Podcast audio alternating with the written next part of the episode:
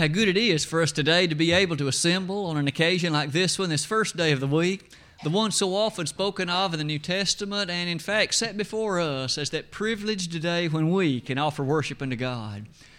To each father in the audience, happy Father's Day to you, and we trust this day will be a day in which, in part, we can at least reflect on the blessing of God's fatherhood of us, as well as the responsibility that's ours for us, of course, to be the kind of godly fathers that we should, in fact, be. As was mentioned already in our songs, what lovely singing. We've already been able to enjoy one with another as we are on each occasion together. It's glory for me indeed as you think about the opportunity we each have to worship and that grand focus we all have for heaven one glorious day. This morning, as we continue our brief series of lessons, admittedly, we'll give some thought to another one of the vices that seems to be so prevalent in the land around us. By way of introduction, we've already looked at some of the features of this brief series. We, in fact, began to ask ourselves some notable questions about the behavior that we so often see in the world about us. Dancing, for example, and we gave some thought to that a couple of weeks ago. And as we looked at that, we noted that though the world seems so easily supportive of it, our interest was what saith the Scripture, Romans 4 3. And does God either directly or in principle forbid such activity? Then we looked at the way one dresses most recent lesson, last Lord's Day, was that one. How should, in fact, we adorn ourselves by way of clothing? And we learned very carefully that there are many features and facets of it, but all of them surround the fact that first we should glorify God in that which we wear, and that it should in no way pose a temptation to those who may look upon that which you and I are wearing. But today, we turn to yet another question What about gambling? What about that activity that again is so extraordinarily prevalent, not only in our land, but yea, in many countries around the world, gambling? In fact, I would submit that as we start the lesson, maybe we can gain an initial feeling for just how prevalent that activity is. And then, of course, as would be our greatest interest, what does the Bible say about it? And might I point out that our approach, as has been the case in the past, will be this Are there principles? The word gamble does not occur directly anywhere in the Bible, but are there principles that govern that activity and that give us clearly what God's reaction and His impression of it is?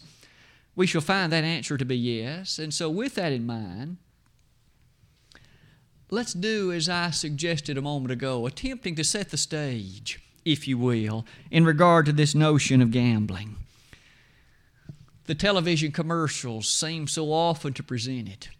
Radio advertisements make mention of it frequently. This matter of the Tennessee lottery and even other kinds of gambling. It, in fact, is highlighted as a means of quick and instant entertainment. Fun in an instant is sometimes the slogan at least at one time, the Tennessee Lottery used to advertise itself. This matter that will immediately give one a sense of high, if you will, as you scratch off numbers or as you play some other kind of game and immediately sense did you win or not. In fact, there was a time when free transportation would be granted as well as some initial money if you'd make a trip to Harrah's, the nearest casino to us in Harrah's, the Harrah's Metropolis in Tunica, Mississippi. In fact, did you notice they'll not only pay for you to come, they'll give you old fifty or hundred dollars to get you started. There is thus a grand sense of a trip, a means of a quote vacation, if you will. Go to this place and enjoy all the scenery, as well as, of course, the inside of that casino, and take in all the shows and the clubs and the other things that are available.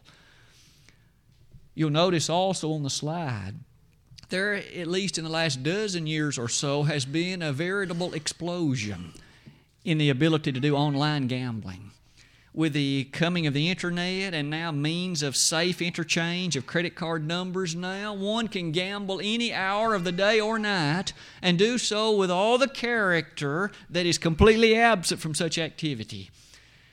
It is amazing with that explosion how this now seems to be one of the most prevalent means of regular wagering and betting. But even beyond that, perhaps a definition And then we will look at some more features and statistics in a moment. Perhaps it would be well to ask what do we mean by gambling?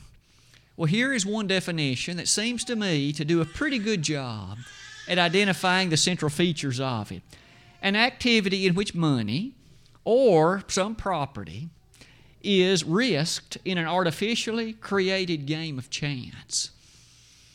Now, there are several features about that that should draw our attention, it would seem. But again, an activity in which money or property is risked in an artificial game of chance. Now, you'll note that it is artificial. As one lives life, for instance, that does not qualify as a risk. We all know that every time we drive on the roadway, there could be an accident, and it may not go well with us. That's not what we are, in fact, discussing as we give thought to gambling. This is an artificial game, whether, whether it's on numbers, whether it's on who wins a sports contest, whether it's on a raffle for some article or item, it's all the same. It's an artificially created game of chance. You'll notice, in light of all of that, let us come to the nation in which you and I now live. And also, of course, some of these features could well be stated of others as well. The United States of America. We have seemingly become a nation that is extremely addicted to gambling. In fact, it would seem the latest statistics I saw, Canada now goes right along with us, just not to the monetary extent that we do. The casinos that one can find in our land, be they in New Jersey, be they in Las Vegas, Mississippi or otherwise, be they on those Indian reservations out west, is irrelevant. We have so many of them. And now we notice that riverboat gambling has been overwhelmingly approved and supported in our country. Even though there are states without casinos per se, those ships along the Mississippi, there's all kinds of gambling upon many of them. There are now lotteries in almost every state. Last count I had, only six states out of 50 do not have and support a public lottery. And of course, our state of Tennessee is also included in that number of 44 of them that do have such. Betting at the end, as well as that word etc., remind us that at office pools, other approaches, gambling is something that is so very prevalent and exceedingly common. To highlight that, notice with me the gross gambling revenue from the year 2007. You'll notice that in excess of $92 billion in our land. That's our land only. The gross gambling revenue for that year. Now, I would point out that gross gambling revenue is all the money wagered minus all the money paid out to the winners. So that's nothing basically but sheer profit, of course, to be paid in expenditures and other things. But isn't it amazing how that has grown even since the year 1997, not far from doubling in just that short span of years? As you can see also in that, perhaps our own state of Tennessee mustn't be left out of this either. For in the year 2002 and 3, you'll notice we passed a state lottery. It was voted in over a number of times previously that it had been forbidden it finally was passed in November of that year and somewhat hastily implemented by the March of 2003. As you know, now we are several years into that, and the signs advertise the amount of money that has been paid out to education. If you've driven to Nashville lately, you know that right at the split between I 40 and I 24 is a gigantic sign with two and nine zeros following it, advertising the Tennessee Lottery. $2 billion paid to education since its, its inception in 2003, touting it as a proper and good and rightful and completely approved thing to do. Our question now, of course, must be this. The world we know accepts it, approves it, endorses it, and seems happy to play it. But what does God say about it? In fact, beginning on this slide, what saith the Scripture? That haunting question of Romans 4, verse 3, never ceases to be pertinent and never ceases to be needed. Our question today is not what the state of Tennessee's legislature thinks of it, not what the federal government thinks of it, not what the gambling attributes of the land think of it, but what does God think of it? As we begin this particular matter of discussion, there are a few principles that seem to be so clear from the Bible, and might we ask, how do these principles relate to gambling? First principle is that of stewardship. All throughout the sacred scriptures, we are admonished to never forget that it is God who owns all that, of course, is this earth and that which goes with it, and furthermore, that He blesses us with those things that we do have be they our homes, our cars, the jobs that we are able to occupy, be it that money that we have. And all the while, it is, of course, reminded of us to be good stewards of it. Solomon so often pointed that out to us in the Proverbs, didn't he? As we give some thought to the matter of stewardship, what is it that gambling does? That definition earlier made note that it risks money or property in an artificial game of chance. And we each know that in gambling, the odds are always in favor of the house. In other words, the higher the stakes of wager, the more likely it is that you will not win at all. In other words, one is wasting the resources given to him with the full expectation of not winning. The full expectation that one will not come out returning that which in fact was risked or wagered. As you can see based on this, since the odds are overwhelmingly in favor of losing, and notice how sternly and how quickly those odds go up. For instance, to win the lottery, we can in fact state it statistically like this it is far more likely to be struck by lightning than it is to win the lottery. And yet, one so quickly, perhaps in a convenience store, individuals will pour out that money to purchase and buy one or more lottery tickets. All the while, you're more likely to be struck by lightning than win that. Interesting, isn't it? You'll notice in that some of these features. In the Bible, we see a very opposite perspective than that. God places a demand upon us to use our talents as well as our resources in a way that's wise and in a way that, in fact, glorifies Him. In Psalm 24, verse 1, the earth is the Lord's and the fullness thereof, the world and they that dwell therein. Thus, you and I, and that which God has blessed us to have, should be used in a way that glorifies the things that God honors in His book. Consider this passage as well in John 6, verse 13. It was on this occasion the Master had just fed 5,000 men, not counting the children and women. And after that took place, and in the aftermath of it, it still is significant that the Lord gathered the leftovers. He was so concerned and so interested in using well that which he had been given, he did not even allow the leftovers to be wasted. Didn't even allow them to, in fact, be thrown aside and used for no good. Even they were collected. It is fascinating to give some thought to Matthew 25 on that occasion, as the Lord spoke of the five talent man, the two talent man, and the one talent man, it still is amazing, isn't it, that each one, with regard to that which he had been given, was demanded that he had used it wisely and had more than what he had to show at the beginning. The one talent man, you remember, presented back what he had been given. That was a no win, but no lose arrangement either, and the Lord was not satisfied. You should have, in fact, made offer to those in the trade and those who were able to exchange and presented back more than what I presented.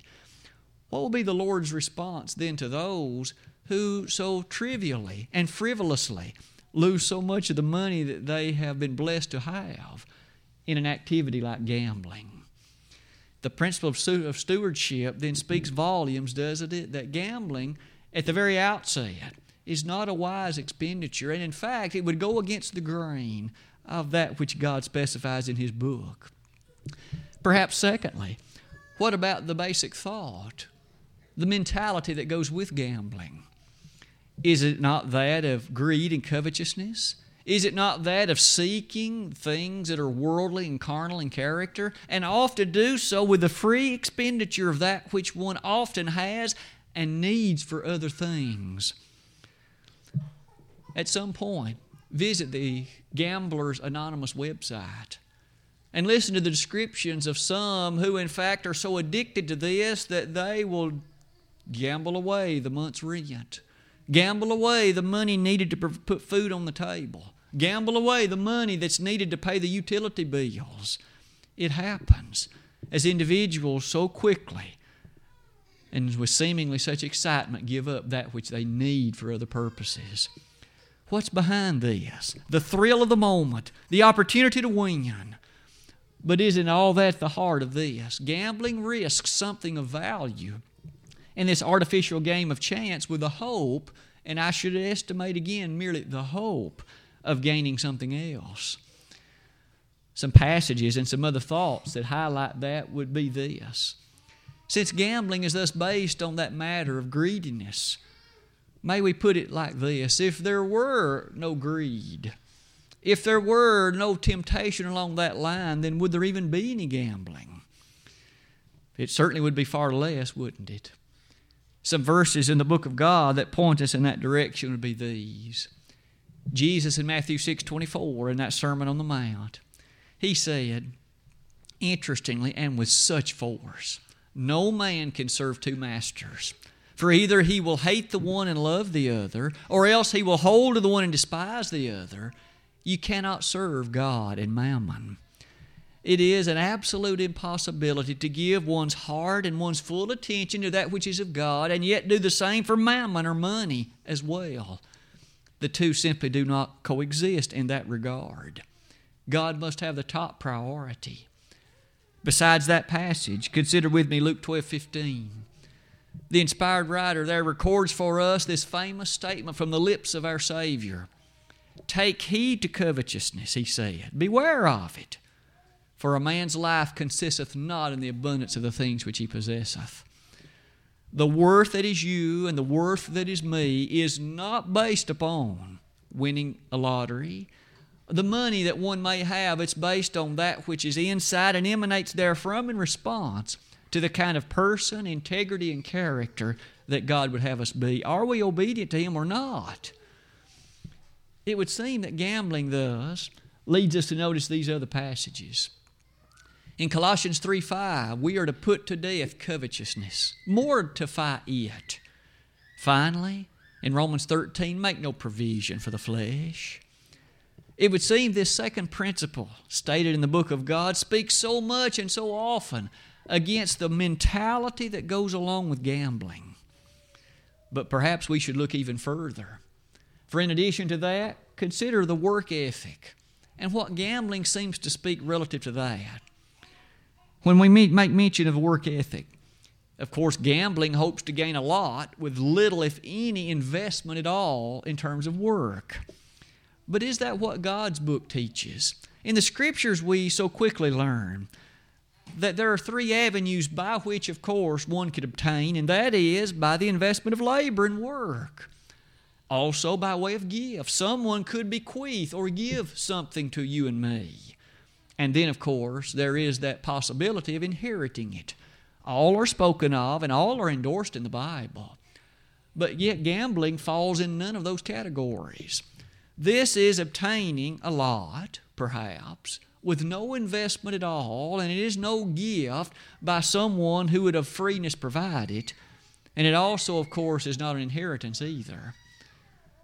The Bible, as it speaks about the character of work, started in Proverbs 12 11 and says that those who will till the ground will have plenty of bread, but those who do not, in fact, will find themselves in want aside from Proverbs? What was it we learned in Ephesians 4:28? And although that passage begins by discussing stealing, let us notice how it ends. Let him that stole steal no more, but rather let him labor, working with his hands the thing that is good, that he may have to give to him that needeth.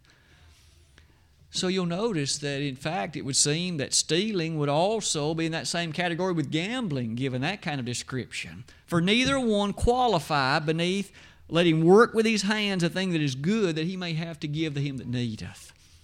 Amazingly, we perhaps could also remember in 2 Thessalonians 3.10, that church in Thessalonica was told the following statement. And let us ask how it might relate to what we hear today.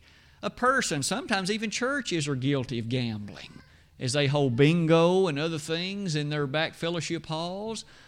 And so, as individuals take place in gambling, it was Paul who said, If any man will not work, neither let him eat. It was reminded to those of that day that it is not appropriate to just idle and fritter away one's time without productive and positive investment so that he could use his talents, not frittering it away gambling it, but to in fact use it in a way that would be glory to the God of heaven. In the fourth place, what kind of perspective does gambling demand of us as we give thought to others? The Christian religion is very much interested in that nature of how we look toward others. Jesus demands it of us, does he not? Even those that would be our enemies, we love them. We wish for them the best in terms of their welfare. But what does gambling do, let's say, in regard to our approach and our attitude toward other individuals? Consider this way of describing it. Gambling, in many ways, is exploit, exploitation, meaning that it takes from those often who are not in a position to provide it and seeks to benefit oneself as a result of it those who are suffering beneath the load of not having enough in many instances. Nonetheless, even though it's a foolish choice on their part, those who benefit from it are taking from those who are the others. In many places, the Bible, of course, does not endorse exploitation of other people. In Philippians 2 3, we're admonished to look upon them with an interest to seeing what good might be done, not to take from them. Even in the Old Testament, in Micah, the second chapter, the first half dozen verses or so of that chapter, we remember that God, through Micah, sternly warned and rebuked the children of Israel because they were guilty of exploitation. Taking from others, trying to benefit themselves, filling their own pockets at the expense of somebody else. God said it wasn't to be that way. Amos had to join in that discussion as well in Amos, the eighth chapter, beginning in verse 4. In each of those instances, exploitation of other people is that which is condemned in the Old Testament. What about in the New Testament? Consider with me that text that was read earlier in our hearing this morning. In Mark, the 12th chapter, that passage as well as others, we're told, Love thy neighbor as thyself. Would it be right then to exploit one's neighbor, take advantage of him or her? We understand the answer to that to be no. Every person would understand that. And yet, gambling is just an official way of doing the same thing. Isn't it interesting then that as one thinks about that matter of exploitation, it seems to join in a chorus with these other points. And it is to those we can add these. One of the things that maybe our fathers at one point or another tried to teach us was be awful careful of the company that you keep. Because what reputation they have and what kind of individuals they are, whether you engage in it or not, if you are associated with them, if you're not careful, that same reputation may stick to you as well. I wonder about gambling. What kind of company does gambling keep? What is known to go along with it? What kind of things are seemingly always found where gambling is located? Well, here's some thoughts, and it seems this is a very vital thing to appreciate. What kind of company does gambling keep? Certainly, poverty goes with it. Broken homes go with it in terms of divorce and malnourished children and others who are suffering beneath depression and guilt. You might also notice in so many ways drugs and alcohol go right along with this. What do you think those casinos serve as the primary liquids that go along in refreshment for those gamblers? It isn't lemonade. It's that which impairs their judgment so that they'll be ready to bet a little bit more. And so it is, of course, alcoholic beverages, and that is what is found in these places. In addition, so often sexual incongruities go along with this as well prostitution. This kind of sexual behaviors in which individuals are found, for that mentality lends itself to not only that vice of gambling, but the vices and so many other ways that go along with it. In some cases, even the taking of life goes as too much money is bet and cannot be paid back. I've always thought it's a shame that Las Vegas calls itself Sin City. It's clear they don't have any appreciation for what the word sin means to happily promote oneself as Sin City. And yet they do this openly and welcome with open arms all who will come and go down the streets and take advantage of what they offer. Sin City. And yet it's known as the gambling capital of the western part of this country. Isn't it sad to think about the city known as the city of sin? Now, admittedly, there are other cities who also seemingly want to use that same moniker, but certainly Las Vegas is one that happily proclaims itself as such. The Bible speaks on many occasions, doesn't it, about again noting the company that goes along, along with a particular behavior. Jesus in Matthew 7, beginning in verse 15, said, By their fruits ye shall know them. Now, admittedly, he was speaking about false teachers and the fact of what goes with it. But that principle seems so strongly embedded in the human spirit, doesn't it? We are aware that Paul did say, didn't he, in 1 Corinthians 15, verse 33, evil communications corrupt good manners. And that verse begins by reminding us don't be deceived by this. Should not then you and I be cautious and careful and mindful as we think about the kind of company that gambling keeps and what goes along with it and what it brings? In fact, it's to be noted from these other verses. Wasn't it Paul who said in 1 Thessalonians 5:22, abstain from every appearance of evil? If gambling keeps this kind of company, then ought not one in wisdom abstain and avoid and evade it? In fairness, all of that perhaps points us to this last object to appreciate in this section of the lesson today. These five points have brought us to this one in the scriptures, we are reminded that those activities in which we engage should be activities that seek to bring glory and honor to God. We really understand the worship is to do that. Colossians 3:17. But Paul in fact used that same principle in 1 Corinthians 10:31 and there he referred to it as eating and drinking. Even common activities like that question as one gambles with regard to a casino, the Tennessee Lottery, or any other place? Does that glorify God by the nature of the activity and by the character of what goes along with it? If we cannot answer that clearly and affirmatively, then we must avoid the activity. And here we find, in these five ways we've studied today, the powerful reality that gambling by principle is condemned so overwhelmingly in the Scriptures. Now, it's fair to say that as we've looked at that sinful character, here in fact is one final brief set of comments and remarks that you and I can think of. It is amazing, isn't it, how that sometimes the fervor for gambling has begun to creep in in existence in other places. Sometimes now we so often don't think of gambling when we think of other activities such as raffles that particular activity, be they a Rotary Club, a Lions Club, or otherwise, whether they would readily admit it or not, a raffle is just another way to gamble. Now, here again, they have a payoff. It may be an object of value, a television or some such thing, a vacation, and individuals happily pay in the hope of winning it. It's the same principle, isn't it, that you and I noted earlier with regard to the actual casinos and the lottery. Sometimes there are these gamble, gambling activities that occur in offices. As individuals, perhaps when the NCAA tournament rolls around, they'll gamble. Though they think of it differently, it is still the same. The point that we must be aware of is our world is just overcome in such a way that sometimes it slips into the activities in otherwise innocent ways, but yet it still is the same. We are aware that sometimes even churches endorse it as ways to put money into their treasury.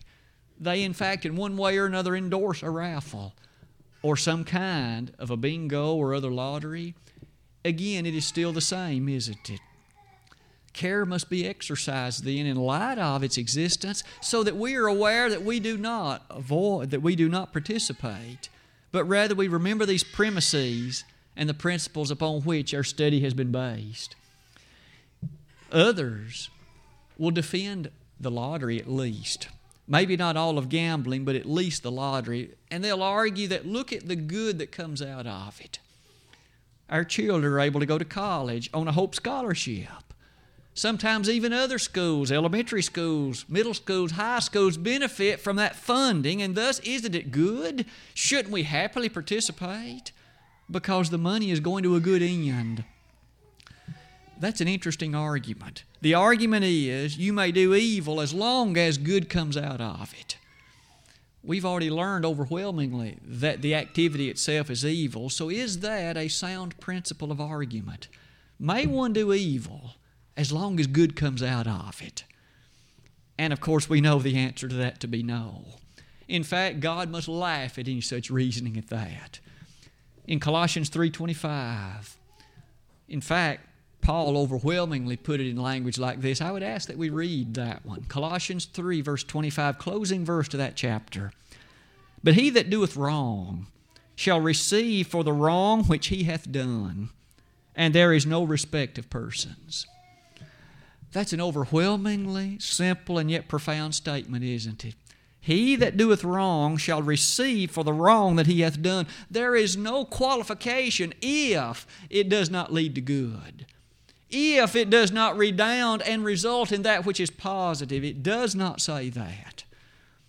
You'll notice also in Romans 3, verses 5 through 8, Paul's whole argument in that opening part of the Roman chapter 3 letter was based on the reality that individuals shall receive for that which they have done, not in light of what resulted or even the potential intent that went with it. Finally, in Proverbs 30, verses 7 through 9. Just to note that this was not merely a New Testament matter. I think it's rather fascinating that here is Solomon, this individual of the Old Testament, and this is how it reads. Again, Proverbs 30, beginning in verse 7. Two things have I required of thee. Deny me them not before I die. Remove far from me vanity and lies. Give me neither poverty nor riches. Feed me with food convenient for me, lest I be full and deny thee and say, Who is the Lord? Or lest I be poor and steal and take the name of, the, of my God in vain. There's a principle rather interestingly asserted beneath the thrust as a structure to that, to that set of three verses. All the while, we've noticed that we certainly mustn't think we can argue we can do evil just so long as good comes out of it. That is a foolish argument. God is against that which is evil from first to last. Finally, as you'll notice, closing thing on that slide, highlighting again how that argument's an unwise one. I think it does allow us to conclude the lesson like this. Though gambling is highlighted as entertainment, in fact, the gaming industry has as its overseeing council the entertainment gaming industry of America. Fun for many people, but yet we've learned God has a much different viewpoint toward it. We've learned several principles, six of which we listed, and I highlighted them there for you. As we looked at each one of them, everything from covetousness to stewardship to the company it keeps to the character of the work ethic all the way to the failure of its glorification of God, we've concluded that gambling is a sinful activity and one from which we as Christians must happily stay away, and in that sense to maintain the character and integrity that God would have us to uphold as citizens of the kingdom of God. Today, as we give thought to that and analyzing our life or even other activities, where do you and I stand before the eyes of our Heavenly Father in looking upon you and me? Is God able with approval to say that his or her conduct and lifestyle is one upon which others can look and conclude a character and integrity that is noble, that is worthy, and that is Christian? Or do they see things in your life or mine, such as gambling or otherwise, that not only call into question our Christianity, but rather assert that at this point we have not chosen to follow in the degree we should the revelation of the Bible? If we could be of assistance to anyone this morning in your response to the gospel, as an alien sinner, you are commanded to first hear the Word of God, the love contained in it, the message of salvation to be found, and then believe it. Believe Jesus to be the Son of God. Repent of your sins. Following that, confess the sweet name of Jesus as the Son of God and then be baptized. Today, we'd be so honored to assist you in that if we could do so. If you have become a Christian but no longer wear that name in a worthy way, perhaps bringing even reproach upon the very church for which Jesus died. Why not come back to that first love today? And if we could pray upon your behalf, we again would find that an honorable activity, inasmuch as God would be so excited to welcome you back home. If we could be of assistance to you today, why not let that be known? Even now, if you would, while together we stand and while we sing.